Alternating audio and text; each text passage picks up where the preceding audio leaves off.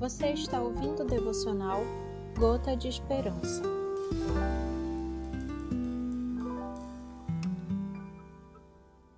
Olá, tudo bem com você?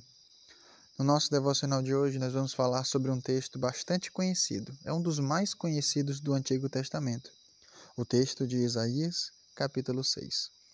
Nesse texto, nós temos retratada a visão do profeta Isaías, que viu o Senhor assentado no alto e sublime trono. E ele viu seres que, segundo a sua visão, eram chamados de serafins com seis asas. Duas cobriam o rosto, duas cobriam os pés e com duas voavam. E proclamavam uns aos outros, dizendo: Santo, Santo, Santo é o Senhor dos exércitos. Toda a terra está cheia da sua glória.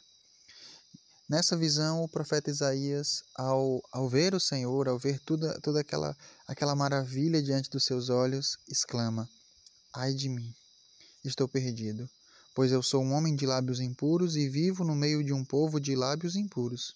Os meus olhos viram o Rei, o Senhor dos Exércitos. Naquele momento, um dos serafins voou até Isaías e, com uma brasa viva que foi tirada do altar, tocou na sua boca e lhe perdoou os pecados. A culpa foi removida, o pecado dele foi perdoado. E após isso o Senhor pergunta: Quem enviarei e quem irá por nós? E Isaías responde: Eis-me aqui. Mas com esse texto eu quero trazer uma reflexão sobre a nossa visão da glória de Deus. Nós, obviamente, não estamos tendo uma visão como a de Isaías, foi uma visão isolada, não é algo que vai acontecer com todos os cristãos nessa vida, com todas as pessoas que seguem a Deus, vão ver uma visão sublime como essa, mas, ao mesmo tempo, nós somos chamados a contemplar a glória do Senhor através da Sua palavra e através da oração. E qual deve ser a nossa reação quando nós estamos na presença de Deus? Muitas pessoas arrotam arrogância por dizerem servir ao Senhor e se acham os santarrões e são os novos fariseus dessa época. Mas quando na verdade o profeta Isaías, um homem separado, um homem chamado, um homem que andava segundo a lei do Senhor, na presença de Deus, ele diz: "Ai de mim. Ai de mim, porque eu eu sou eu sou um pecador.